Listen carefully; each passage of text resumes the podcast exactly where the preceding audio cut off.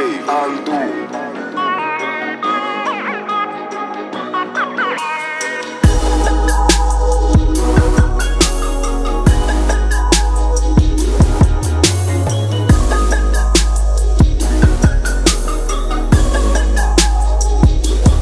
Mersi frumos că ai, ți-ai rupt din timp ca să Me- ne, Mersi eu că m-ai băgat să aici. ne vedem.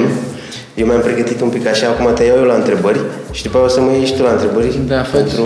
facem e, cross uh, podcasting aici. Așa, așa se numește? Păi nu știu, de obicei era înainte, făceau, știi cum fac vloggerii Da. de obicei, că na, facem un clip la mine pe canal și un clip la tine pe canal. Ei, noi facem un podcast la mine pe Spotify și un podcast la tine pe Spotify.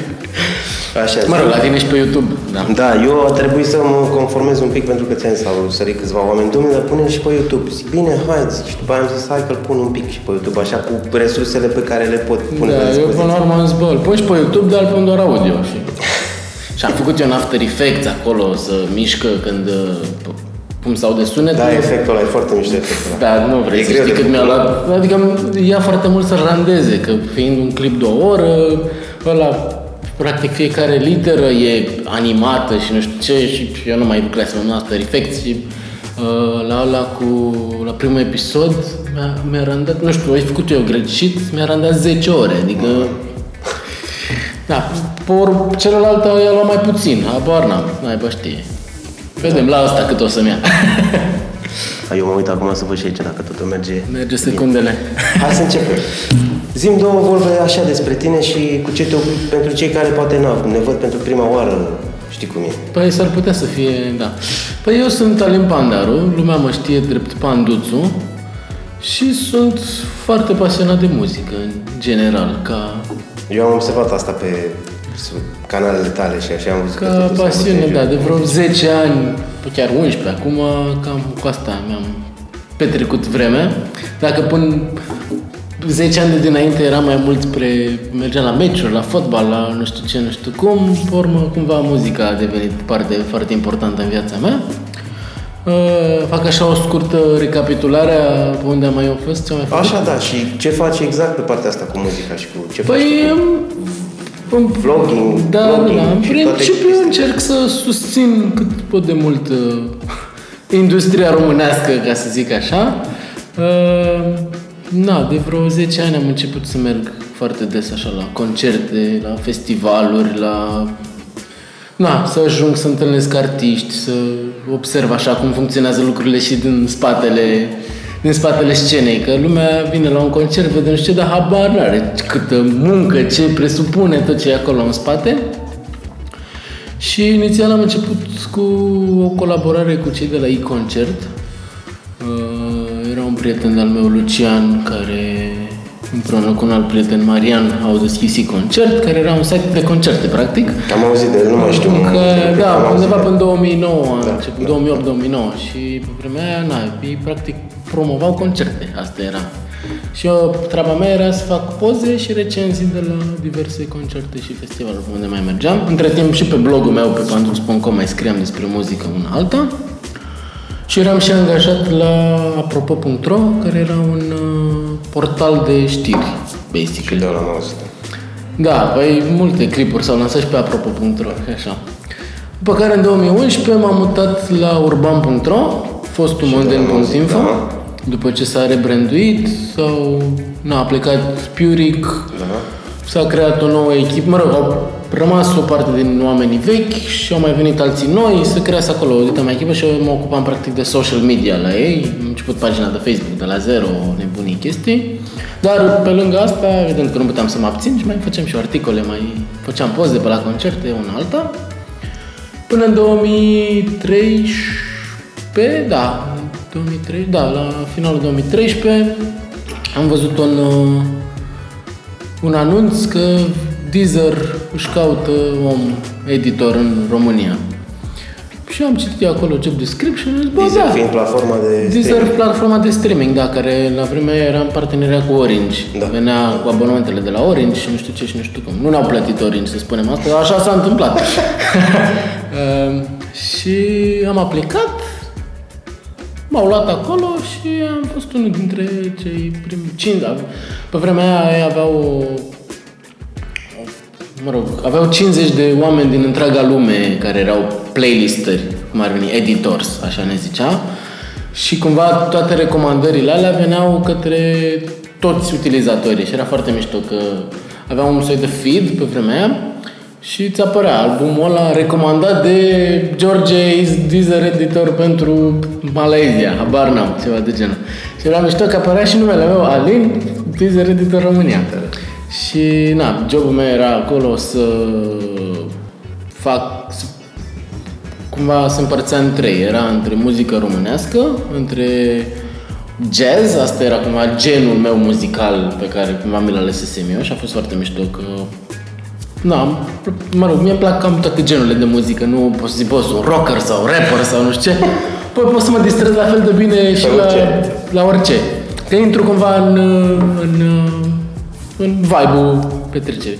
Și am zis, hai nu, să vedem cum e cu jazzul ăsta. Și atunci am, ascult, am început să ascult foarte mult jazz, de la, na, uh, Coltrane sau, naiba, îi cheamă, Miles Davis și Toți băieții clasici. toți băieții, da. Așa, și a treia chestie erau chestii care îmi plăceau mie. Și făceam playlist-uri de toate țoiul. Am lansat chestii în exclusivitate pe Deezer la un moment dat, diverse albume. Am colaborat foarte bine în vremea aia cu Universal, Tare.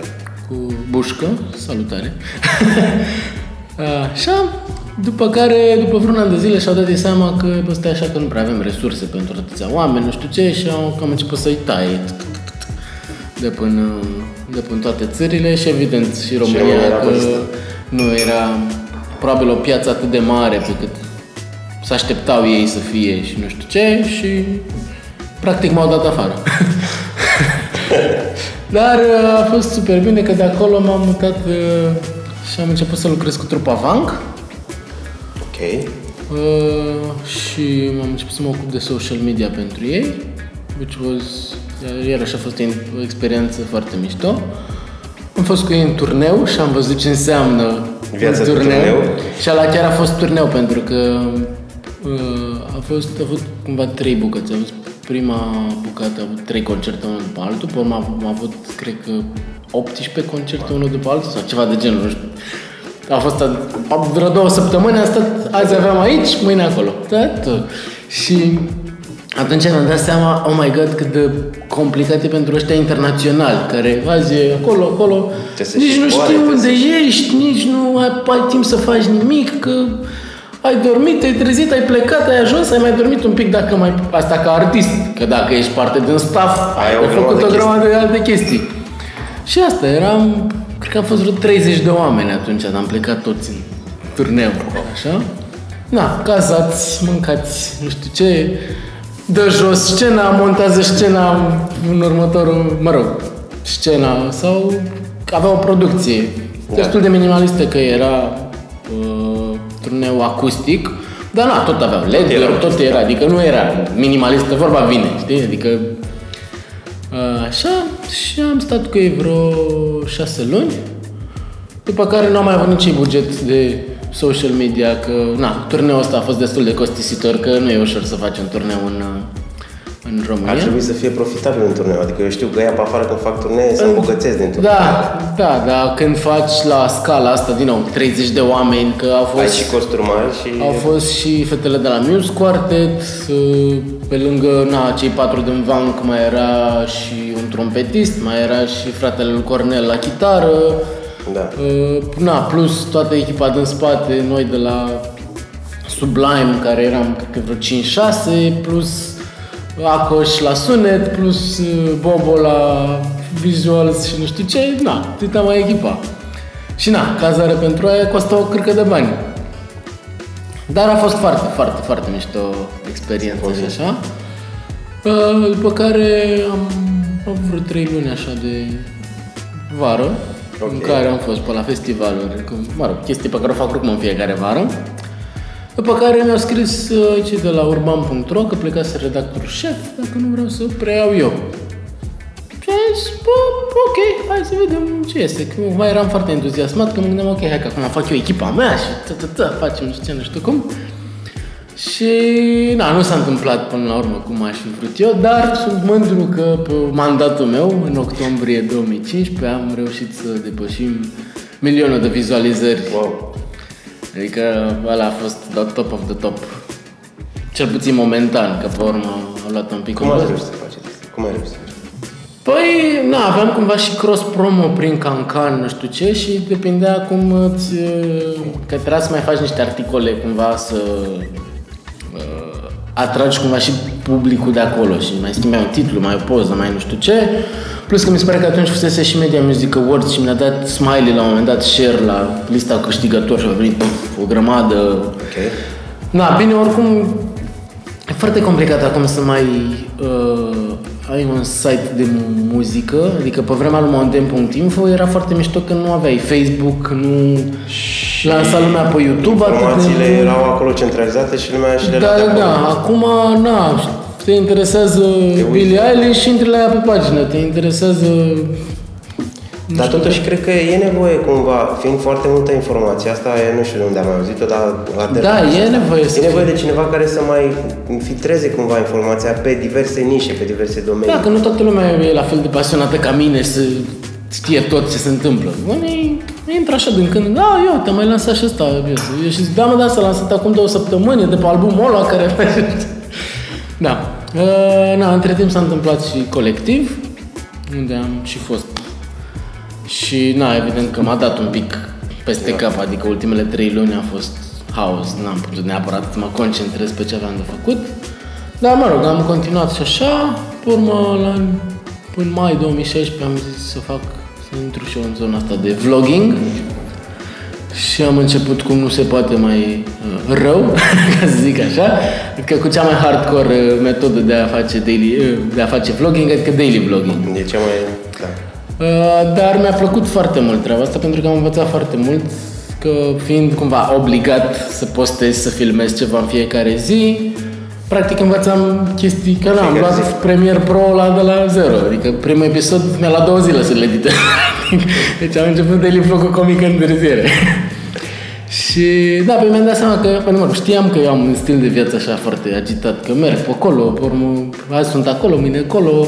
Și mă gândeam, bă, e destul de interesant că să nu fie boring să fie aceeași chestie în fiecare zi. Hmm, am dus la birou și pe urmă am ieșit în oraș, Clar, știi? clar. Nu, eu azi sunt la Electric Castle, mâine la Antol, mâine la nu știu ce, nu știu cum.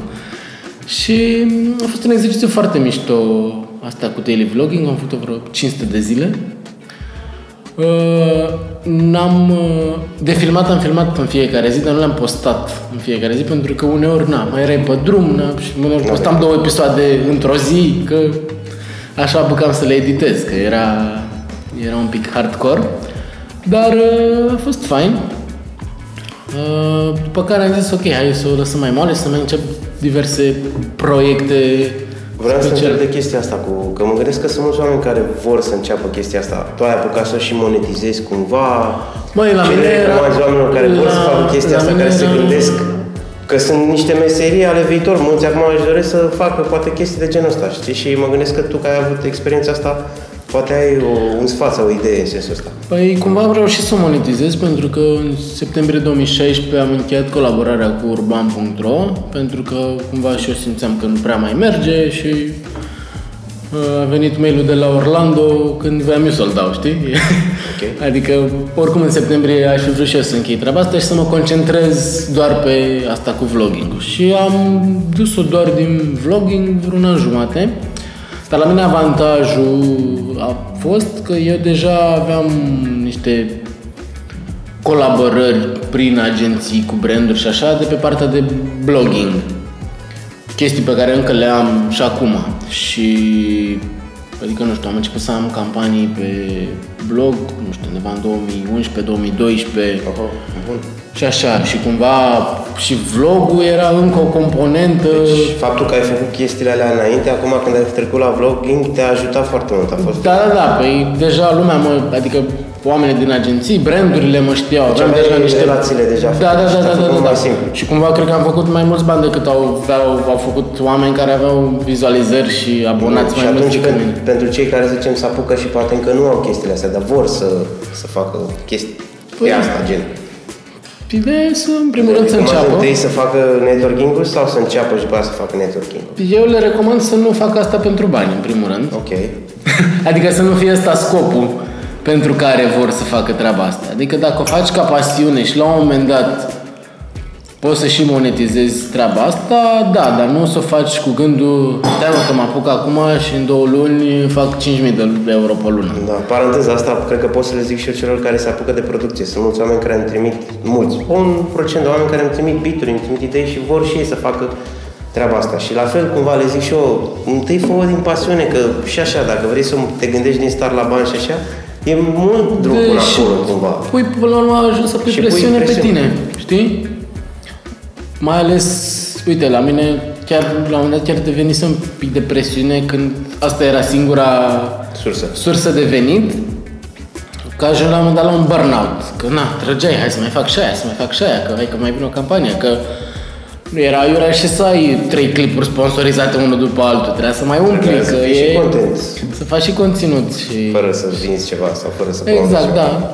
Deși, na, nu, adică și campaniile pe care le-am avut au fost chestii în care cumva credeam, adică nu Natural, așa.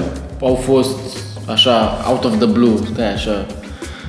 Um, da, și după ce am terminat asta, perioada asta cu daily vlogging, am zis hai să o las un pic mai ușor și am început să mai fac niște mici proiecte. Și am avut un proiect de care sunt așa mândru, ăla cu o săptămână cu, în care în teorie mergeam o săptămână pe unde aveau artistul la treabă și le arătam oamenilor, uite mă, cum e viața omului și pe lângă ce-l vezi tu pe scenă. Și am făcut cu Alina Eremia, am făcut cu Guess Who când a lansat albumul la, la Arene și a fost foarte mișto că am arătat așa un pic din spate de ce înseamnă, cât repetiții, cât Câtă muncă e. da. câtă muncă e în spate. Am mai făcut cu The Motans, cu Carla's Dreams și cu Alex Velea. Și pe urmă m-am gândit, bă, îmi ia destul de mult timp treaba asta, hai să văd cum pot să monetizez proiectele astea. Doar că mi-am dat seama că e un pic complicat să faci asta pentru că nu poți să-l asociezi nici pe artist cu, Cu un anumite brand și, și cumva trebuie să-i dai și lui ceva dacă faci treaba asta. Poate eu vreau să fac un parteneriat cu Pepsi, dar el are contract cu Cola. Nu pot să mai fac cu el nimic pe urmă, știi? Și na, nu n-am găsit neapărat o soluție, plus că între timp au venit cei de la Roton care mi-au propus să vin să mă ocup la ei de playlisturi pe Spotify, că urma să lanseze Spotify în România și a zis, bă, hai mă să fim pregătiți când uh, se lansează Spotify să avem deja acolo Da, ca să ce- fie, s-au anticipat cumva Da, da, mișcare, da. Să, Și- să fie ready.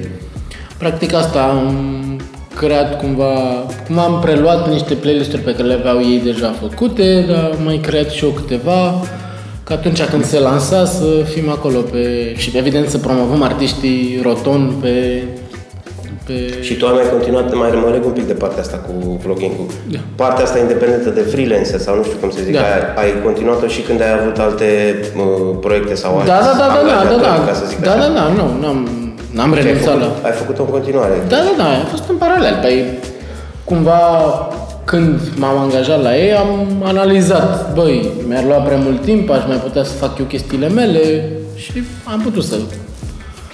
Plus că n-am mai făcut chestii cu artiștii de la Roton, am fost cu, am fost cu accent în Turcia, a fost foarte, foarte mișto și acolo, na, pe la filmări de videoclipuri, una alta. Și Asta pe urmă s-a lansat Spotify în România, am mai făcut pe acolo un alta și a fost foarte mișto și experiența într-o casă de discuri, pentru că și acolo afli... Niște chestii. Afli niște chestii, vezi cum se lansează piesele. Stai așa, că uite, că bugetele, Cum pe mai videoclipuri, sunt pe... casele de discuri în secolul ăsta?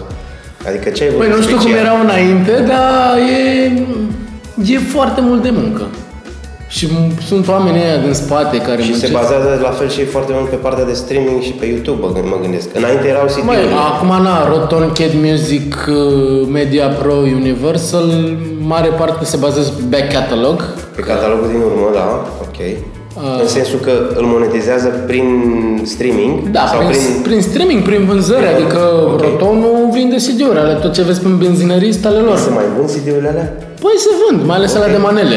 Ok, ok, e interesant asta, știi? Pentru că Da, știi păi că a da. fost perioada în care, domne, au scăzut Să vânzările. mai, mă rog, nu știu cifre, adică nu am văzut vreun Excel să zic, Da, din ce am înțeles, se mai vând, adică e în continuare. Dacă nu s-ar fi vândut, nu le mai vede pe benzinării, probabil. Da, face sens și asta. Uh, și uite, eu m- chiar m-am bucurat că la un moment dat am găsit uh, o, era un soi de pack cu mai multe albume de la Paraziții și am zis, oh, yes! la, și nu mai știu, era, cred că necomercial, nu, uh, la Praf, mă rog, nu mai știu. Alea care au fost, că știu că și ei au fost la multe casete de Da, da, da, Au fost la ăla loterie. care a fost la roton, probabil, da. Da, și era, what? Așa, și am mai văzut chestii până pe benzinării și așa. Păi na, sunt, nu toți au acum de asta consolă și să-și pună de pe Bluetooth, nu știu ce, tot pe CD-uri. Ok. Să ascultă muzică, dacă nu vrei să asculti radio. Și nu mai ai chef să-ți uh, ripuiești CD-uri. Da, da, acum de când cu aplicațiile astea și de când cu YouTube-ul, eu văd YouTube-ul un fel de radio on demand. Adică până și eu, deși am abonament la aplicațiile astea de streaming, Mm. uneori caut și ascult muzică pe YouTube. Și știu că mulți oameni fac chestia asta. Păi știi? da, cumva YouTube-ul mare e cel mai mare serviciu de streaming în România. Dacă e să o luăm așa. Ajungem și acolo. Dar hai să ne întoarcem un pic. Deci, revenind la Așa, Roton. proiectele, așa, roton. A fost roton și la începutul anului trecut, fix acum un an, ieri s-a făcut un an, am primit un mesaj pe LinkedIn și noroc că dacă vine mesajul de la un recruiter, îți, îți vine uh, sub uh, conținutul mailului și pe mail. Ok. Că dacă primeam doar mail, nu știu, Și- nu știu cu tărică ți-a trimis un mesaj, cine stă să intre pe LinkedIn, știi? Și așa am văzut mesajul ăla și am văzut ce a vrut omul ăla să-mi zică. Și uite că suntem suntem de la agenție de recrutare din New York, că avem un client în Londra pe partea de căutăm un content music specialist pe România, nu știu ce, pe salariul ăsta. Să dacă ești interesat, uite aici un job description, nu știu ce. Și am intrat, am citit și nici el am crezut ce a făcut asta. A făcut uh, uh, rezumat la profilul meu de LinkedIn, că era, băi, că tre- scrie acolo, you have to be a journalist in music, nu știu ce, să știi foarte bine piața și underground și comercial, nu știu ce, să fi lucrat la un serviciu de streaming. Păi da, eu sunt gata, m-ați găsit. Deci asta vreau să te întreb și legat de profilul tău de LinkedIn. Tu aveai acolo tot trecut. Aveam tot, da. Sau te-a mai recomandat cineva sau ți-a recomandat cineva profilul de LinkedIn? Nici, nici acum nu știu cum m-a găsit tipul ăla. Dar tu pe LinkedIn aveai trecute toate. Aveam trecut, na, Ok. ca un CV, ca de obicei, că asta e. Le A aveam- contat că Da. experiența și Da, da, da, faptul pe că- probabil o fi văzut că am lucrat la Deezer ceva, o fi, o fi Ok. căutat ei ceva. Și am dat mail înapoi, am avut vreo trei interviuri și de la 1 aprilie m-am mutat la Londra.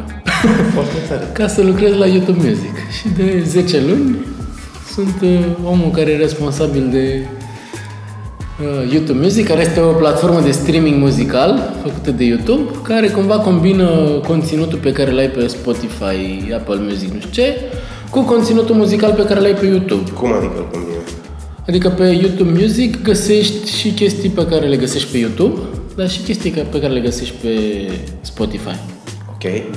Deci cumva catalogul e mai mare, adică niște Ok. remixuri, A, niște asta- live-uri, asta, niște chestii, uh, plus videoclipuri, dacă Ok, vrei neapărat. ok, că de exemplu dacă sunt unele piese care dacă artistul nu le-a pus pe YouTube în mod special, dar am observat la serviciile astea de distribuție, da? Da. Asta cu care distribuim noi, Da, să da, zicem, da, pentru da. streaming, piesele, albumele, am văzut că există o opțiune acolo care trebuie să o bifezi dacă vrei tot așa să-ți Să ți-l pună să și... ți-l pună uh, pe YouTube. Înseamnă că e cumva pentru chestia Da, asta. pentru YouTube Music, că uh, atunci când le urci pe YouTube Music, așa, îți creează un art track care apare și pe YouTube.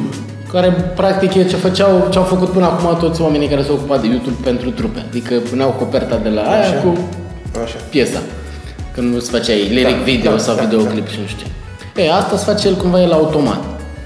Și s-a întâmplat, nu știu, când a lansat Post Malone uh, albumul ăsta, Hollywood's Bleeding, s-a, na, fiind urcat pe, peste tot pe Spotify, pe nu știu ce, și pe YouTube m- Music, nu știu ce, a ajuns în trending fix art track ăla, știi?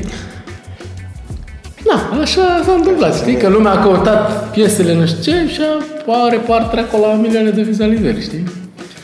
Asta pe urmă tot așa, și-a pus și pe canalul lui de YouTube și a pus și cum se punea de obicei, da? Asta e... Da, ele nu intră în conflict la un moment dat, că mie mi s-a părut că la un moment dat am încercat să fac asta la, una din, la unul din albumele noastre și Și știu că la un moment dat a fost o chestie de genul ăsta, dacă e pus așa trebuie să răscoți din partea alta sau ceva de genul ăsta? Mm, De obicei ar trebui să se linkuiace între ele. Ok. Și de obicei la utilizatorii de freemium, de care nu plătesc serviciu, uh, ei, ace- ei o să vadă în primul rând videoclipuri sau cum e linkuită la și Ok. așa, dar ăia care au premium văd în principal track-urile. Ok. Că de acolo vine și reveniu mai mare Adică, pentru artist. Ca să, întrebarea dacă eu, să zicem, mi-am pus eu piesa pe YouTube cu cover și după aia am și distribuit-o, da, pe acel Așa, serviciu nu te de încurcă cu nimic. distribuție, da? Dacă îl bifezi pe ăla, nu se bat cap în cap. Nu se bat cap în cap decât, na, poate prin căutări și Ok. lumea în loc să asculte ăla și să se aboneze la canalul tău, poate Îl dă ascultă... peste celălalt. Dar teoretic, dacă se monetizează, să zicem, Se monetizează cumva... mai bine sau la fel sau... Păi din ce am înțeles de la de Lyric, că na, nici eu nu știu, eu sunt mai mult pe, ca- pe partea de conținut, el zicea că a primit mai mulți bani din streaming-ul pe YouTube Music versus cât s-a streamuit pe YouTube, pe videoclipuri, pe nu știu ce. Păi cred că face un pic sens, nu? Dacă cei care plătesc un abonament ca să asculte Da, și nu, inclusiv din aplicație, că cum, probabil e pe, pe YouTube Music e modelul de revenue de pe Spotify da, și pe YouTube e modelul de revenue Ad. de ads în stuff. și îți plătite mai puțin. Probabil sunt plătite mai puțin, nu știu exact. Chiar nu știu cum funcționează, Da. că dacă știam, nu avem nicio... Dar face sens cumva, adică mi se pare Da, că da, da. pe ad-urile alea poate cineva trebuie să dea și click sau trebuie să mai fie Da, și da, da, chestii așa și cu cât crește mai mult piața de utilizatori care plătesc YouTube Music, cu atât și revenue uh, către artiști crește. Ok, Că ok. în, sau, cel Piața în puțin, sensul, adică dacă sunt mai, scuze, dacă sunt mai mulți abonați, dacă sunt mai mulți abonați, uh, nu știu, să zicem că se adună 100 de sunt milioane. mai mulți bani în piață de oameni care plătesc ca să Da, și asculte. pe urmă, adică cel puțin știu că la Deezer și cred că și la Spotify era uh, așa, în funcție de procentul de cât s-a ascultat în luna respectivă de artistul respectiv, nu știu ce, pre- primești 0,7% din toți abonații, adică nu neapărat pe numărul de streamuri, gen 1000 de streamuri înseamnă 7 cenți, Adică poate să însemne 7 cenți, dar dacă sunt mai mult, poate să înce- să însemne și 15 cenți. Habar n-am, ceva de genul. Da. În funcție de cât de mare e piața. Chestia care se întâmplă, de fapt, și la YouTube cu ad-urile. Cu cât bagă mai multe branduri uh, bani în, uh, în reclame pe YouTube, crește piața și eventual, e, evident, și CPM-ul crește Și, uite, apropo de chestia asta, ai un sfat pentru, să zicem, trupele sau artiștii independenți care ar putea să folosească, au cum să folosească partea asta de YouTube Music, în, nu știu, poate să facă ei ceva ca să-i ajute cumva chestia asta sau să meargă în direcția asta? Păi eu mi-aș dori să promoveze și YouTube Music, evident, pentru că, na, lumea nu prea știe ce este YouTube Music. Că dacă zici YouTube Music, da, da, da, și ascult muzică pe YouTube. Adică e încă, lumea nu știe că YouTube Music stai așa că e o aplicație separată și asta, unde dar poți să asta asculti. primul trebuie să vină de la YouTube Music, adică ei trebuie să... Păi ei, na, față. cumva încercă să promoveze, că bănuiesc că sunteți asaltați cu reclame. Fați premium, fați YouTube Music, fați nu știu Am ce. văzut, Cum ai și 15.000 de reclame pe, pe, pe YouTube. Dar uh, recomand dacă vă faceți, să nu vă faceți doar YouTube Music, să vă faceți YouTube Premium. Că așa împușcați doi iepuri din okay. și te costă doar 2 lei în plus Ok. uh, pe lună. Că la, dacă ai YouTube Premium, unul ai și YouTube-ul mare, fără reclame, Ok. Poți să-ți downloadezi clipuri și nu o să-ți vină să crezi, revoluționar. Poți să asculti YouTube cu ecranul stins. Oh! Cred că au ținut așa special pentru Păi îți treaba dai asta. seama. Au ținut acolo la Și dacă ai YouTube Premium, ai inclus și YouTube Music Premium, ceea ce ai toate avantajele de la YouTube Music, ap- la aplicația YouTube Music, care e tot așa, downloadat albume, playlisturi și nu știu ce, ascultat în background uh, și probabil și calitatea un picuț mai mare, nu mai știu cât aveai. Deci pentru useri e foarte benefic, am înțeles. Dar Da. pentru artiști au vreo pârghie, se pot folosi de, de platforma asta acum cumva, nu știu să dau un exemplu ce în sens, adică am văzut, de exemplu, că Spotify au o chestie în care îți poți, poți, îți poți face profilul de artist sau poți să administrezi anumite chestii sau... Uh, da, au aia Spotify for Artist, mm, ăștia încă nu au la noi. Cumva, na, YouTube Music e și un serviciu nou de streaming, da. ca să zic așa, deși na, a avut și Google Play Music și Songza și nu știu ce, dar cumva, practic, sunt noi pe piață. Spotify are Da. 13 ani. Dar, dar acum, dacă îmi dau seama, spunând întrebarea asta, de fapt, canalul de YouTube, nu? Dacă artistul își Da, în primul administrează rând să foarte se- bine canalul de exact. YouTube, îl ajută în... Da, și eventual să-ți faci canalul de YouTube să fie și canal de artist, ca să se linkuiască direct, pentru că uneori îți creează, el automat îți creează pe topic, e un anumit Ok. topic. Probabil nu se linkuiește direct cu canalul respectiv și ai uh, topicul DJ Andu, nu canalul DJ Andu. Și practic sunt două canale. Ok. Uh, și astea de pe YouTube Music, art track-urile sunt pe topicul nu știu ce și restul ale tale sunt pe canalul tău de YouTube. Mă rog, aici te dăm în detalii tehnice. Dar uh, profilele așa ți le uh, administrezi din asta, din distribuitori, unde ți le distribui pe peste tot. Da. Și acolo să ai poza ca lumea, să ai informațiile unde să te găsească lumea și nu știu ce și nu știu cum. Uh, na, cu ce pot eu să ajut? eu deja oricum sunt mare parte la curent cu cam tot ce face lumea care, cu care am interacționat eu și așa și uh, constant mă mai abonez la cât un canal de YouTube, mai descoper un artist, bag, m-am abonat și cum a lansat ceva, mă uit să văd, are piesele și la noi, poate să ajungă până anumite playlisturi și tot așa.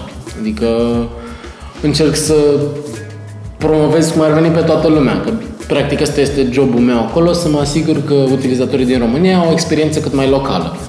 Și asta se traduce în playlisturi, fie în playlisturi doar cu muzică românească, fie playlisturile făcute de YouTube Music să conțină și muzică românească pe lângă aia internațională.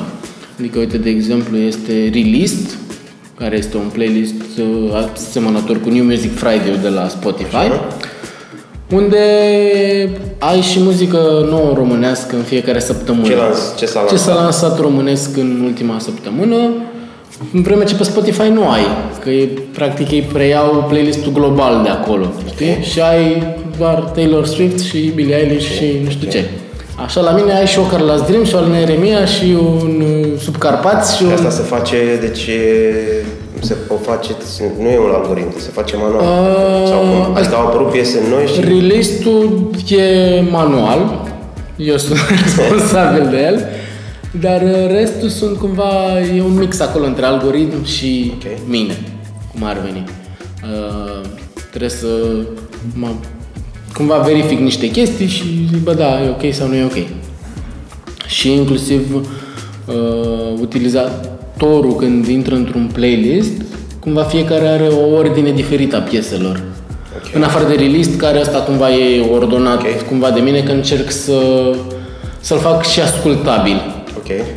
Adică cumva le grupez, na, cumva astea mai populare la început ca să intre lumea așa, dar între astea populare mai bag și una de care n-a auzit nimeni pe un Așa, anumit așa face un DJ, adevărat. Adică dacă pune hituri, mai pune și ceva ca să deschidă mintea, să promoveze, exact, să... exact, exact. să vină și cu și ceva. pe urmă le, na, cum, că fiind, fiind multe piese în fiecare, așa sunt genuri de muzică diferit. Și întâi, na, pun, încep cu pop, pe urmă mai dau poate în hip-hop, pe urmă niște câteva românești, pe urmă rock, pe urmă nu știu ce, pe urmă iar mai bag niște latino, mai nu știu ce și tot așa, alternativ. Cumva în asta încerc să-l fac ascultabil, deși scopul playlistului respectiv este ca lumea să intre pe el, să vadă ce s-a lansat, ascultă nu știu ce și ți-l adăuga la tine în playlist. Cam Ok. asta e. E doar pentru artiștii deja consacrați sau adică pot apărea și newcomerii sau... Da, eu bag de toate acolo. Ok, ok. Cumva, adică și internațional bag și chestii mai noi, că asta e scopul lui, să fie de music discovery. Și sunt mai multe playlisturi de genul ăsta, cam și un playlist cu muzică nouă românească sau muzică nouă alternativă, muzică nouă rock, muzică nouă Playlisturile hip-hop. astea pot fi uh, tot așa o pârghie pentru, să zicem, upcoming artist? Păi, că știu, așa, știu că cel nu mai știu la ușor. care e serviciul de streaming, dar știu că la unele din serviciile astea de streaming există chestia asta cumva și ea chiar a propulsat pe anumiți artiști. Păi, în principiu, intrat nu casele știu de ce discuri playlist. piciuiesc către serviciile de streaming, cum făceau la radio, știi? Am înțeles. Dar Și dacă le zic, bă, ești independent și n-ai casă de discuri, trebuie să găsești cumva o pârghie să ajungi la oamenii respectivi. Portiță. Da, The gatekeepers. exact. Și na, cumva dacă sunt artiști români, bă, măcar scrieți-mi pe Instagram. Facem neoficial așa, știi? Ok? Dacă se mai lansează ceva. Și na, cumva le ascult, nu garantez că intră Ok. tot. Important e să le asculti, adică să... Păi asta e, practic eu sunt plătit să ascult muzică. Pentru asta că- este jobul meu. Am mai auzit că, chiar și cu Macanache vorbeam în episodul trecut, că trimite mail-uri la radiouri, Da, când m-a se scris, lansează am auzit. Piesele și nici măcar nu primește un răspuns sau ceva, adică și... Băi, nici probabil noi, sunt mulți nici noi nu artiști. răspundem la... Mă rog, cumva nici nu prea avem voie să răspundem la mail-uri, că... Ziceam de, as- de, nu, de răspunsul la mail-uri, să zicem, Da. artiștilor care trimit, nu știu, release-uri noi. Că asta povesteam cu Macanache Da. în episodul trecut, că și el zicea că trimite la radiouri piesele noi și nu primește nici măcar un reply înapoi sau Bă, ceva. cumva înțeleg și pe oamenii de radio, că îți dai seama că primesc probabil foarte corect, multe. corect, corect. Dar, cel puțin pe România, nu cred că sunt chiar atât de multe și ai putea să zici, bă, asta mi-a plăcut sau nu mi-a plăcut. Adică nu știu cum, nu știu cum funcționează și partea din, dinspre radio, că știu cum funcționa când făceam pitching-uri din- de la Roton către Ok. radiouri, că aveam Și ziceai, casele de discuri fac pitching către serviciile de către streaming. serviciile de streaming, da, adică pe practic asta în fiecare săptămână primim mail-uri de la toată lumea. Ok. Săptămâna asta avem asta, asta și asta, asta e prioritar, asta e nu știu ce.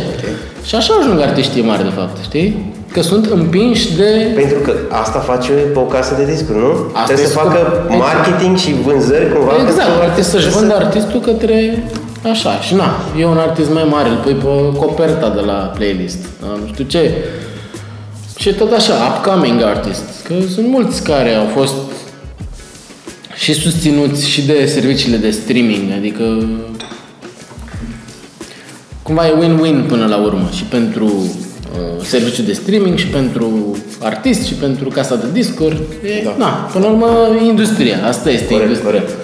Da, eu acum încerc să pun și niște întrebări în sensul ăsta pentru artiști independenți care poate nu lucrează cu o casă de discuri și știi cum, vor, Bă, important e să fie peste tot. vor să, Asta, să scoată capul. Adică să lucreze cu... Na, sunt tot soiul de agregatori de ăștia de conținut.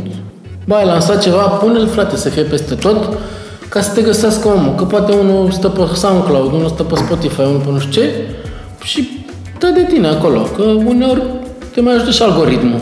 Ok, da, da, da. Că, vede, uite, tu ești pe rap și el dacă ascultă rap, poate apare acolo la Se recomandările, uite, că a lansat nu știu care, nu știu ce piesă. Oh, hop, ia, te l-am descoperit și pe ăsta.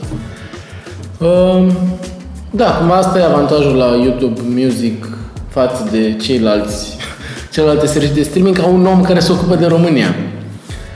Bună. Și mi-aș dori ca lumea să profite un pic mai mult de treaba asta. Deci să-ți dea mai multe mesaje? Să-mi dea mesaje Sau nu pe știu Instagram, cum să- da. Să te contactezi. Da, ți zis, în principiu eu cumva sunt la curent așa cu ce face toată lumea. Cumva reacționez reactiv că văd că s-a lansat ceva și abia pe urmă verific, stai așa, e la noi, nu e la noi, Ok. ce pot să fac, ce nu știu ce. Și pe urmă, în funcție de asta, le redirecționez pe unde e cazul. Tare. Zi-mi un pic, sunt curios cum, cum e acolo, cum lucrezi cu oameni, dacă poți să zici. Băi, cum e să lucrezi la YouTube, că până la urmă e, e Băi, stai seama că... tare, mă e- gândesc, e Adică la Londra. This, adică- this a fost dream job și acum este din nou dream job, dar la alt nivel. Că, na, locuiesc în Londra, e un pic aiurea că, na, ești departe de toată gașca de oameni pe care ți-ai creat-o pe aici, na. Acum cu podcasturile iarăși e un pic complicat să mai faci interviuri una alta, dar ușor, ușor m-am obișnuit, adică sunt deja de 10 luni și începe deja să devină acasă acolo. Ok. Uh, e foarte mișto că fiind câte 1, 2, 3 oameni pe fiecare țară, din, că noi suntem practic echipa din Europa, Ok. EMEA de fapt, e Europe, Middle East și Africa. Așa, asta e toată echipa noastră și suntem, nu știu, vreo 30 și ceva de oameni. Din toate culturile, din toate... Da, și ai unul din Norvegia, unul din Polonia, unul din Cehia, unul din Africa de Sud, unul din Franța, Portugalia, Spania, nu știu ce. Și cumva toți suntem cu background oarecum asemănător, că cumva așa ne-au recrutat și toți pasionați de muzică, deci tare. ai ce să vorbești, glume, chestii, adică e foarte fain așa și plus că nu, nu mă simt în minoritate. Că fiind echipa așa mixtă, multicultural, nu am da. ajuns eu într-o echipă de englezi, știi? Că atunci ar fi fost un pic dubios. Dar așa fiecare e minoritar. Exact. adică nu e... Mă rog, sunt englezii care sunt, nu știu, vreo 7, 8 sau ceva de genul per total în toată echipa, dar nu e, e super ok. Tare. Și în rest, na, lucrez în sediul Google de la Londra, ăla de la St. Pancras, de la King's Cross. Trei mese pe zi, sală, tot ce vrei acolo. Fac oamenii să-ți fie bine, să, să nu dorești să pleci foarte curând de la birou. Da, plus că mă gândesc că oricum e, e și o meserie. Dacă tu faci chestia asta din pasiune și îți place mult, dar Da. da. nu e chestia aia cum sunt alții care băieții și fetele care se duc la pipera lunea, probabil sunt mulți care sunt... Da, da, da, nu, la mine da, e o... Știi, lune, aulă, iar a venit luni. Mă Da. gândesc că tu luni te duci Da, e chiar... cu forță. Which is nice, că e Da. foarte fain să să faci ceea ce îți place și jobul ăsta cumva a venit ca o continuare a tot ce am făcut eu până acum, adică a fost pasul firesc să fac treaba asta, că dacă voiam să mă mut în Anglia, puteam să o fac de mult. Dar nu văzusem neapărat sensul, ok, de ce să... Adică mi-a fost ok aici, n-am, nu pot să zic, bă, ce viață nașpa am dus aici, m-am dus să mă mut în Anglia. Că, și n-am făcut pasul ăsta tocmai pentru că ar fi trebuit să renunț la tot ce am construit până în momentul respectiv și cumva să iau de la zero în Anglia, dar ca să... Ce? Apropo de asta, cât ai construit, cât a fost viziune și cât a fost după aia organic? Adică ai avut un moment în care ai zis, băi, uite, asta vreau să fac cu viața mea și merg în direcția asta sau au fost și tot felul de chestii care Cumva au să... apărut? Cumva am avut noroc de... s- Viața s-a întâmplat așa pentru mine, știi? Adică nu, nu, pot, să- nu mi-am, nici nu mi-imaginam vreodată că ar exista vreodată posibilitatea asta eu să lucrez la Londra, la YouTube. What? De unde, știi? Chiar nu, nu pot să zic. Și, și dacă vedeam uh, oferta de job, nu cred că aș fi aplicat, știi? Cumva faptul că a venit de la ei către mine a fost, Organic. da, evident, un boost de confidence, că wow, știi?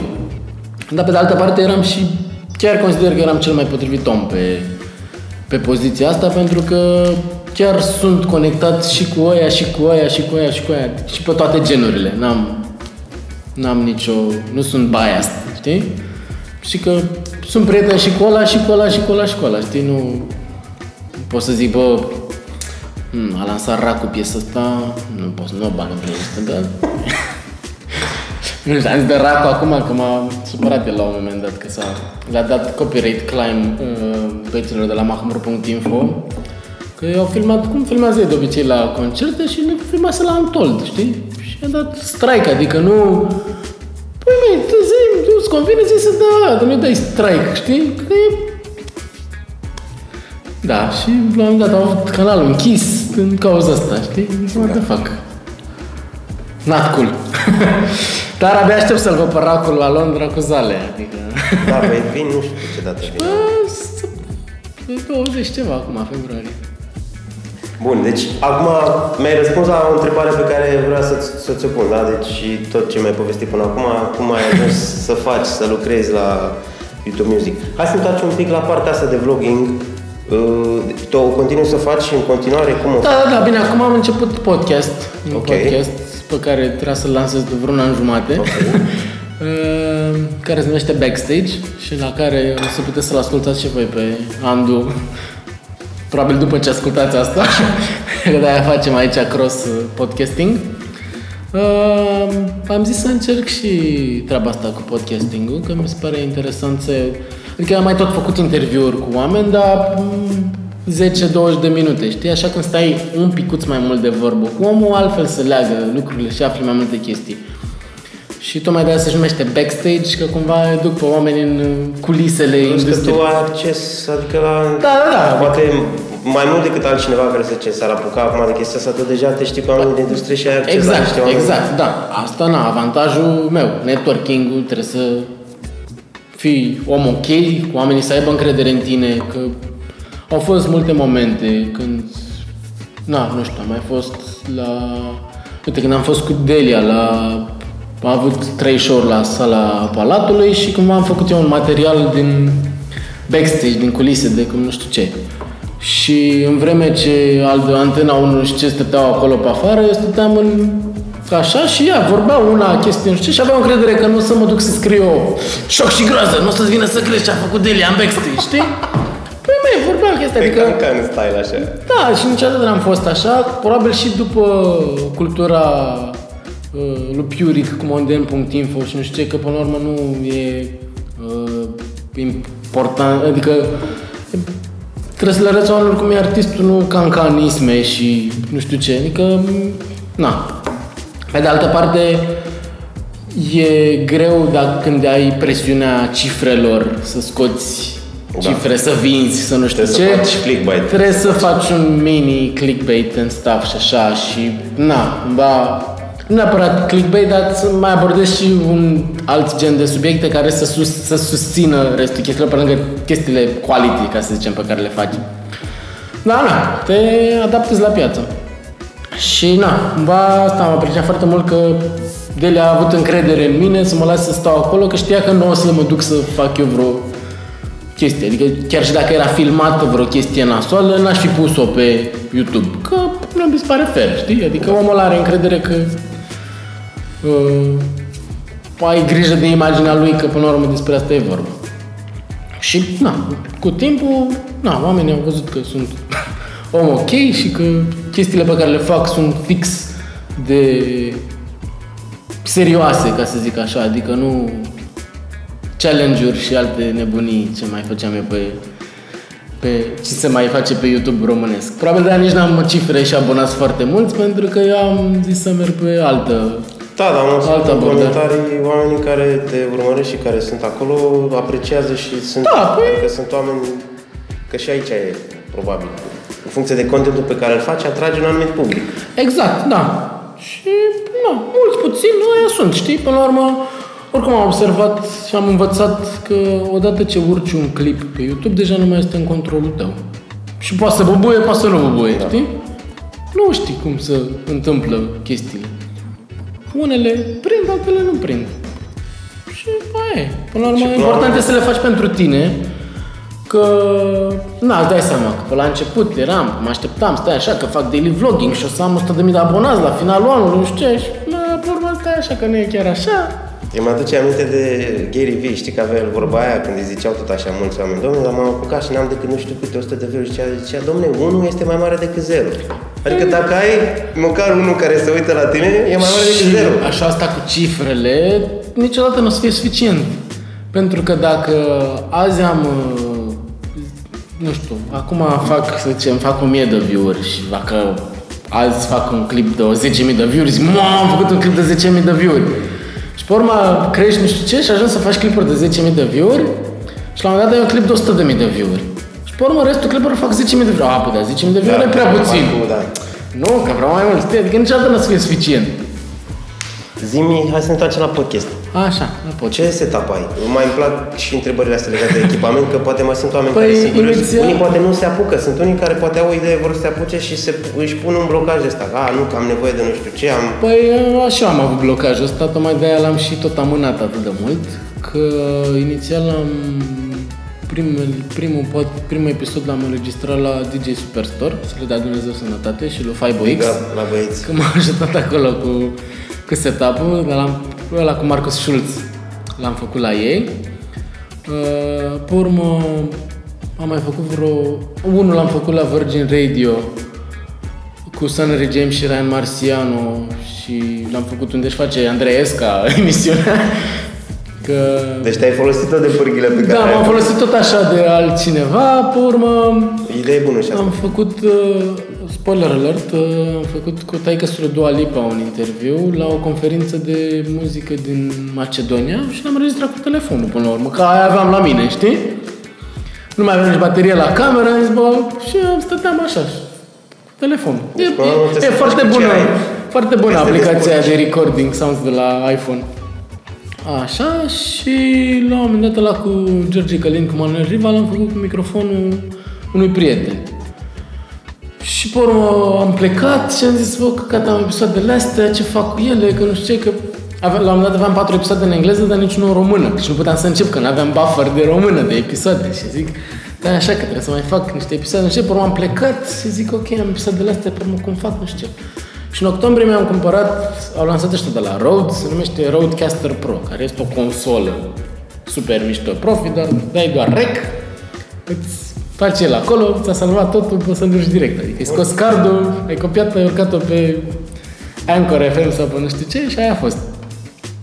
Și am găsit și un bundle de la și cu două microfoane, cu standere, cu nu știu ce, cu căști, pix, cât am mai setup uh, Dar asta e, na, overkill, adică a costat uh, 800 de lire Da, ideea este că oricum tu ai început fără să, adică până să ți iei dispozitivul Da, ăsta, da, da, am te-ai început, apucat. da, și nu l-am lansat că mă blocasem că vreau să-mi fac, na, dacă tot faci, trebuie să-i faci și promovare și stai așa, îmi fac vizual și nu știu ce și nu știu cum. Și na, nu am fost niciodată cel mai creativ la zona asta de făcut chestii, nu știu ce.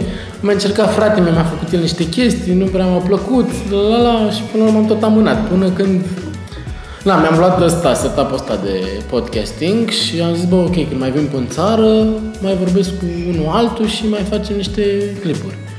Și am mai înregistrat vreo patru în, în noiembrie, decembrie și așa și am avut deja un buffer de 9 episoade, bă, hai să lansez-o, da? și în sfârșit l-am lansat și vedem Câte acum. episoade ai acum lansate? Două, parcă am văzut. Două, eu. da, și asta cu tine cel mai probabil să fie al treilea, dacă reușesc să editez până... ca să ne sincronizăm, Știm cum știi? se numește, că mie mi-a plăcut mult numele. și Backstage de- se numește, ca să meargă și în română și în engleză. De-aia n-am zis backstage cu Alin Pandaru sau with Alin Pandaru, pentru că încerc să le... cumva să am un mix și în română și în engleză. E un pic tricky pe platformele astea de streaming, de podcasting. Nu o să că e- poți să pui și engleză și română. Exact. Dar cred că poți să pui la fiecare episod S-ar putea la Cred că la fiecare episod poți să pui engleză sau română. Exact, da. Cel puțin eu, pe aplicația pe care o folosesc pe Anchor, cu care Da, a, distribuie, pe, da, acolo. Cred că Și eu tot prin Anchor le pot distribui. să pun limba, deci trebuie... Da, trebuie verificat. Încă acum mă îmi prind urechile până astea de podcasting, dar noroc cu Robert Catai că a făcut el un e-book. Că, Am văzut că a, au făcut un e-book plin de... da, și acum Sugestii recent a și- făcut și un articol fix cum să ți le distribui tu singur pe toate platformele. E un, ar- un articol cu 21 de platforme de alea pe unde poți să ți le pui, unele pe bani, altele free. Și probabil o să încep să mi-l... Că practic ai nevoie de, doar de feed ăla de RSS.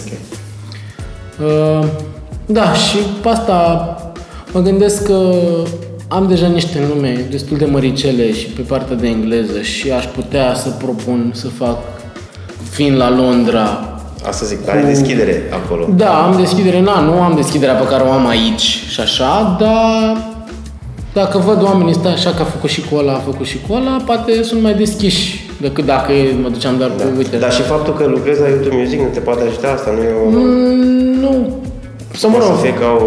Salut, bună, sunt de la... Mm, Nu prea am voie să fac Ah, ok. okay. treaba asta și adică toate propunerile o să le fac cu persoană fizică, nu neapărat. Adică dacă văd ei că lucrez și așa, adică nu vreau să nu vreau să fie să le fac pe urmă favoruri că pe YouTube Music că stai așa că am făcut eu treaba asta. Ok, știi? ok. E că e pe, eu Panduțu, nu eu Alin de la... O persoană fizică. Pe persoană fizică, da. Și na, în țară mai fac cu unii cu alții când se poate acum, când mai, mai vin încoace, că vin o dată pe lună să ducem o viață bună, că na, lipsește energia de acasă și oamenii de acasă și cumva îmi și permit să vin de, cam așa o dată pe lună, că vin mă tund, Că am, am, fri, am, Asta chiar mi se pare excentric, am, că să uh, fiți doar ca să te tunzi și să te bărberești, e ok. Da, ideea e că chiar azi m-am tuns și vorbeam cu, cu frizerița mea, cu Monica, care practic este cea mai lungă relație a mea ever. Că mă tund de aia de 14 ani. Wow. Adică eram în liceu când am început să mă, să mă tund la ea și... Na, e, plus că e complicat să-ți găsești pe cineva să te tundă ca lumea în Anglia. Am încercat la un moment dat, am dat Aviz amatorilor, poate sunt oameni care au nevoie de o idee de business în Anglia. Uite, trebuie să te tundezi românii acolo care au nevoi mai deosebite. Da. Hai să ne întoarcem un pic la întrebările mele. Așa. Uh, care crezi tu că e cea mai creativă idee pe care, cea mai bună idee creativă pe care ai avut-o vreodată de-a lungul timpului, așa, dacă poți să te gândești la una? Păi ce mi-a plăcut, cel puțin asta pe partea de dubă, a fost aia cu proiectul ăla cu săptămână cu. Aia mi s-a părut foarte mișto. Cum îmi pare rău că n-am mai continuat, dar îmi ocupa foarte mult timp și nu era suficient de rewarding cât să merită tot efortul ăla, plus că, na, lumea cu story-uri, cu nu știu ce, era un pic Da, farfetch. și că ei deja pot urmări să zicem ce se întâmplă. Da, bine, eu oricum aveam cumva o altă abordare Abordare, și așa da. și... Mă rog, aia mi-a plăcut dintre așa și faptul că am lăsat un scurtmetraj acum un an. Uh, Pe 1 ianuarie am filmat uh, Bucureștiul Gol, așa, se numește Singur. Ok. Și are și un mesaj foarte mișto la final, să-l căutați. E Chiar scurt metrajele, două minute. Punem în descriere. Tare. Da. Bun, și acum... Astea sunt întrebările alea clasice ale tale. Da, exact. Mamă, și nu m-am pregătit. Și zic care a fost cea mai proastă idee care, aia pe care ai avut-o. Cea mai proastă idee... Uh, Una venire dacă ai avut mai multe. Păi, eu consider că nicio idee nu e proastă, știi? Uh, Sau nu știu, po- poate n-a. Din care ai învățat poate mai mult. Poate n-a fost așa cum te-ai, uh, cum te-ai așteptat, dar ai învățat mult din chestia respectivă.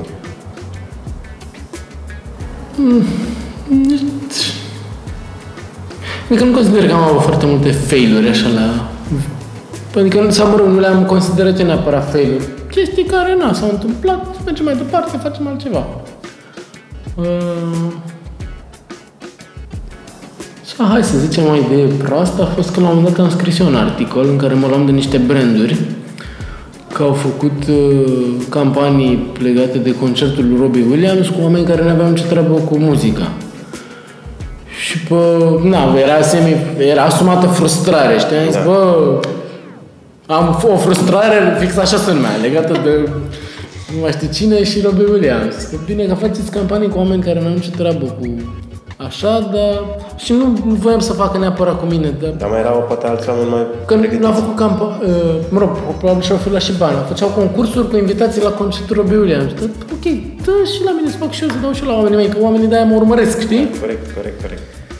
Și na, pe urmă au scris uh, bloggerii de atunci, a, păi da mă, dar ce să-ți dea ție, că tu ai 1000 de vizualizări pe lună și nu știu ce și nu știu cum, păi de-aia nu te iau pe tine, oh, oh, știi?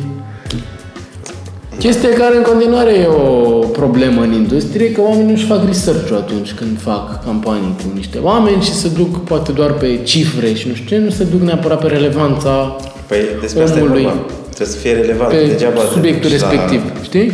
Cei care au nu știu câte milioane, dar de fapt nu convertesc din oamenii ăia care sunt importanți Exact. și care sunt targetul pentru respectiva chestie. Da, poate nici eu nu eram ăla cel mai potrivit, dar eram mai relevant decât erau ceilalți pe subiectul respectiv.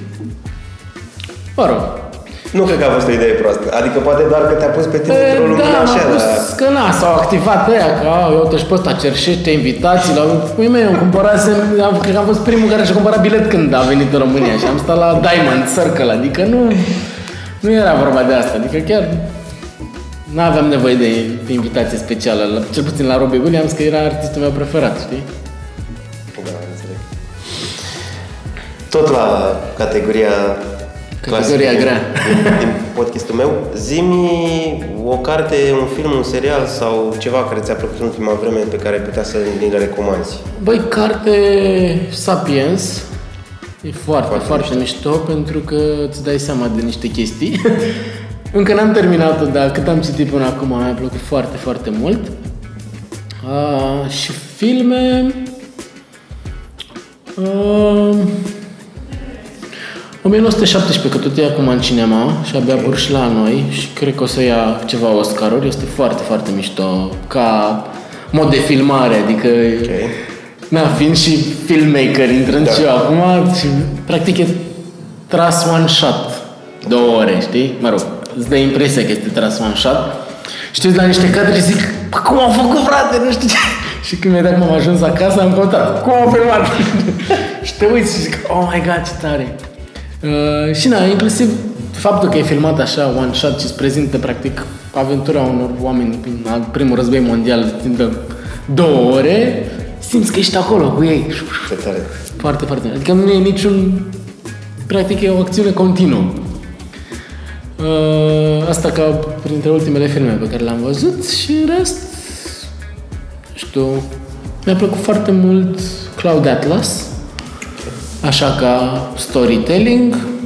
Ender's Game era la un moment dat unul din filmele mișto și ăsta adaptat după o carte și, na, ca all-time favorite, să aveam la un moment dat, mai ziceam eu care e filmul tău preferat, era The Butterfly Effect. Ce? Ala cu Ashton Kutcher. Mă rog, acum nu știu, trebuie să-l mai văd o dată, văd dacă îmi place la fel de mult. Da, când trece, trece timpul peste ele, poate le vezi cu altă perspectivă. Da. Și evident, zim și de muzică, nu știu, dacă poți să zici un album sau două albume pe care le-ai ascultat acum în ultima vreme, care ți-au Băi, plăcut în mod special în și le-ai ultimul an recomandat. am fost foarte tripat pe Trench de la 21 Pilots. Ok, am ascultat i-am foarte... descoperit și eu târziu pe... Păi și eu am descoperit foarte târziu, adică Au am spate. auzit de ei, na, undeva pe 2016 cu Stressed Out Ride și așa. Cumva probabil știam de ei dinainte, nu știu ce, am, mergeam pe B52 și băgau, băga Georgescu foarte mult uh, Ride și Stressed Out și am zis, a, ce mișto sunt băieții ăștia, pe urmă am văzut, nu știu ce. Dar abia de anul trecut a început să-mi placă foarte mult, mi-a plăcut foarte mult ăsta ultimul album al lor și pe urmă am început să-i descoper din ce în ce mai mult. I-am și văzut live de vreo 3 ore anul trecut și anul ăsta o să mai văd de 5 ori. Wow. Culminând cu Electric Castle, neapărat să mergeți la Electric Castle. Dar m, cumva, na, ei nu cântă melodii de dragoste și nu știu ce, a, subiectele lor sunt m, mult mai uh, deep așa, pe depresie, pe nu știu ce și foarte metaforic Da. toată treaba asta și fiecare album are o poveste și se continuă de la... Acum mai descoper și eu chestii și așa.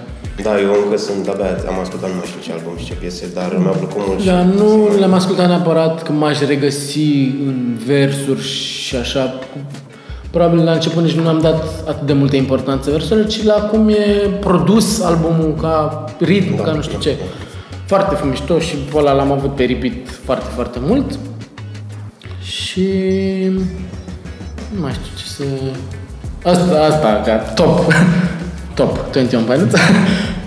în ultima vreme. Uite, săptămâna trecută mi-a plăcut foarte mult piesa asta nouă de la Khalid cu Disclosure, Know Your Worth. Uh, anul trecut am mai avut pe repeat uh, Elderbrook cu Something About You. De căutat. Da. Am acolo. Da, sunt mai piese mai cumva electronice, dar mai pe chill, așa, mai... Așa, uite, îmi place foarte mult Two Feet.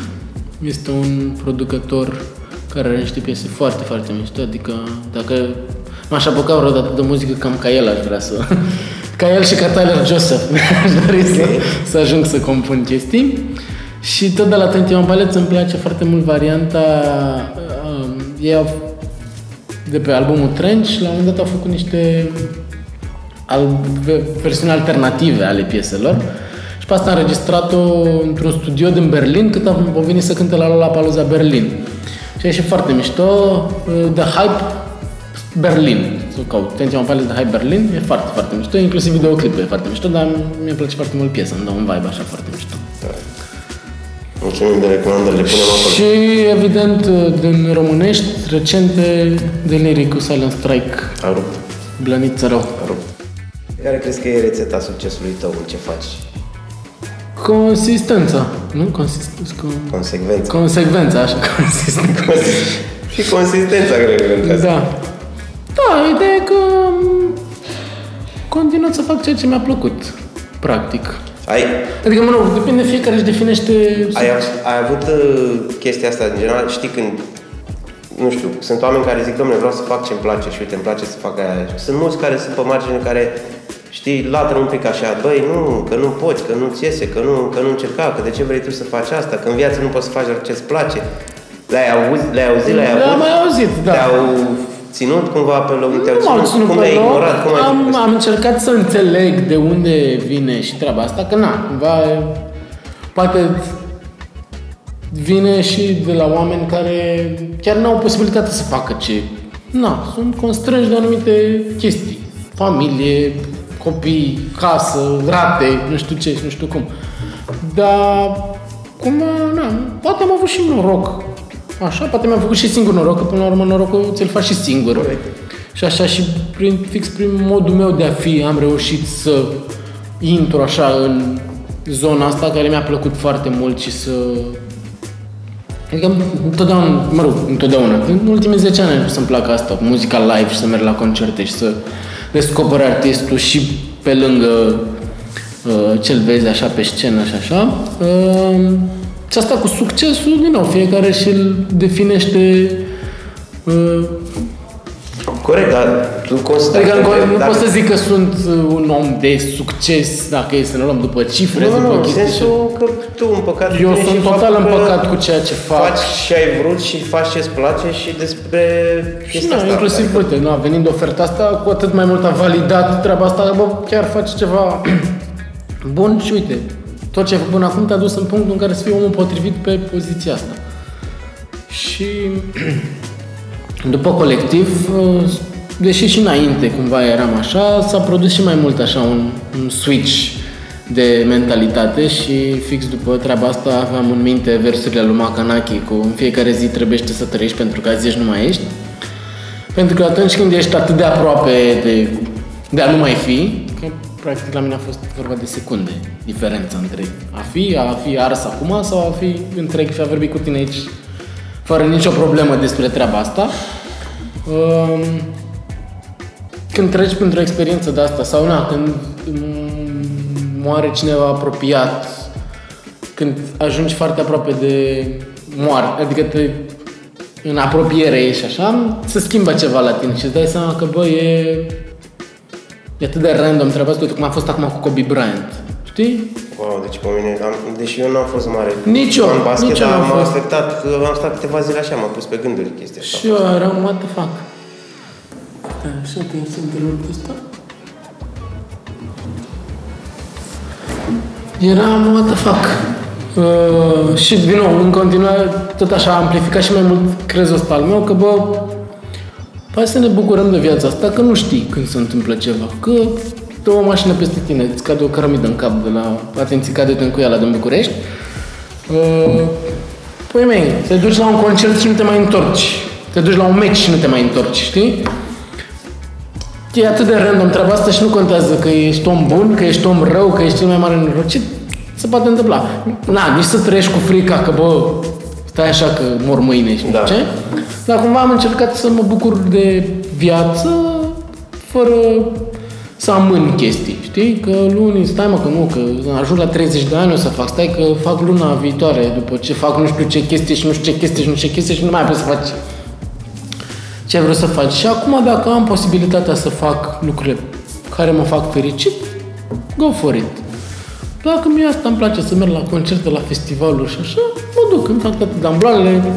Cumva mi-am bifat toți artiștii pe care voiam de pe bucket list. Ce tare. Ce? Și acum mi-adaug alții că... Alt bucket da. Și nu că i-am bifat odată, de mai multe ori. De... Da. Uh, Așa, am sărit cu parașut, am făcut bungee jumping, am ajuns la New York, am, știi, am tot făcut chestiile care cumva simțeam eu că vreau să le fac până se întâmpla. Și dacă s-o întâmpla mâine să nu mai fiu, păi eu sunt foarte mulțumit cu ce am făcut până acum. Și chiar dacă n- aș fi murit la colectiv, nu mi-ar fi părut rău. Că, adică de tot ce făcusem până atunci, știi? Evident, am făcut mult, mai multe alte chestii după și mi-a Mai părut pentru că ți-a declanșat chestia Da, asta. da. Și până atunci oricum aveai ideea asta să... Dar oricum aveam și mă bucuram de momente, știi? Și am zis, bă, n-are sens să amân chestii. Mai ales când nu ai neapărat obligații, familie și nu știu ce. Că o să, o să se întâmple și asta, cumva o să o las un pic mai moale și să mă concentrez pe noua chestie. Că, până la urmă, despre asta e vorba. Îți schimbi focusul. Prioritățile, da. Și faptul că eu acum am făcut toate damblalele, când o să fie treaba aia, nu o să mai fiu cu regrete că stai așa, că nu mai pot să fac nu știu ce chestie, că trebuie să... Știi? Adică am făcut damblaua, pot să mă concentrez Corect. ca lumea pe treaba asta. Deși încă nici nu știu dacă vreau neapărat să fac copii sau nu știu ce. La cum e situația Da. Depinde. și în România. Da. Că știu că și tu ziceai că ai vrea să pleci, că parcă n-ar... Da, eu sunt într-un proces acum, trebuie doar să mă, să mă pun la punct cu limbile și cu așa, dar la mine se întâmplă chestia asta oricum în viitorul apropiat. Încă o întrebare și după aia te, te las. Ehm, De unde ți motivația, drive-ul, energia? Că mă gândesc că poate sunt și momente în care, nu știu, toți avem zile mai... Chiar și când facem ce ne place. Adică eu nu am observat că și eu sunt genul în care am vrut să fac tot timpul ce îmi place, dar sunt zile în care sunt mai... Păi uite, Și- și cel puțin acum pe partea de YouTube m, am pierdut un pic motivația pentru că dacă înainte cât eram în țară m, era, uite, și cu campanii și nu știu ce și na, trebuia să mai faci conținut, că poate mai vine, mai faci nu știu ce chestie, nu știu ce. Asta financiară deja nu mai era o motivație. Nu m-a ajutat nici cifrele, știi, că dacă ai 10.000 de vizualizări, habar n-am 100.000 de vizualizări, altfel merită să te chinui 5 ore la un clip decât să faci pentru 200 de oameni, deși să le dea Dumnezeu sănătate și la 200 care se uită la ce faci tu acolo, Da, știi? da, Că, că zice, a, 200 de oameni, dar dacă ți adun 200 de oameni acum în fața Da, ta, da, da, ești da, da. what the fuck, știi? Exact. Că lumea, a, păi, dar nu mă, care doar 10 bă, tu știi ce înseamnă 10.000 de oameni care se uită la tine, știi? Adică e... Asta cu cifrele. Chestia asta după numere mari, știi, până la urmă nu neapărat contează numele mari, contează ce se întâmplă cu oamenii, ce fac oamenii, ce da. transformare poate, ce, cum îi ajută materialul respectiv sau nu știu tot ce faci acolo.